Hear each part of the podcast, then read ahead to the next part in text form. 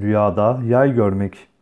Rüyada yay görmek bir yolculuğa çıkılacağına, bazen de zevceye yani hanıma ve çocuğu olacağına veya erkek kardeşin varlığına işarettir.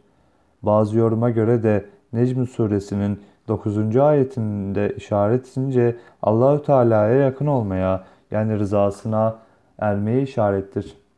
Bazı kere de rüyada yay görmek doğru ve sevindirici bir haber alacağını işarettir.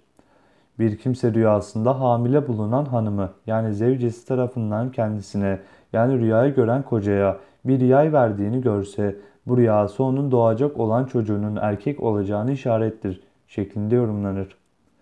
Rüyasında hanımı hamile olan bir adam kendi hanımına bir yay verdiğini görse bu rüyası onun bir kız çocuğu olacağını işaret olarak yorumlanır.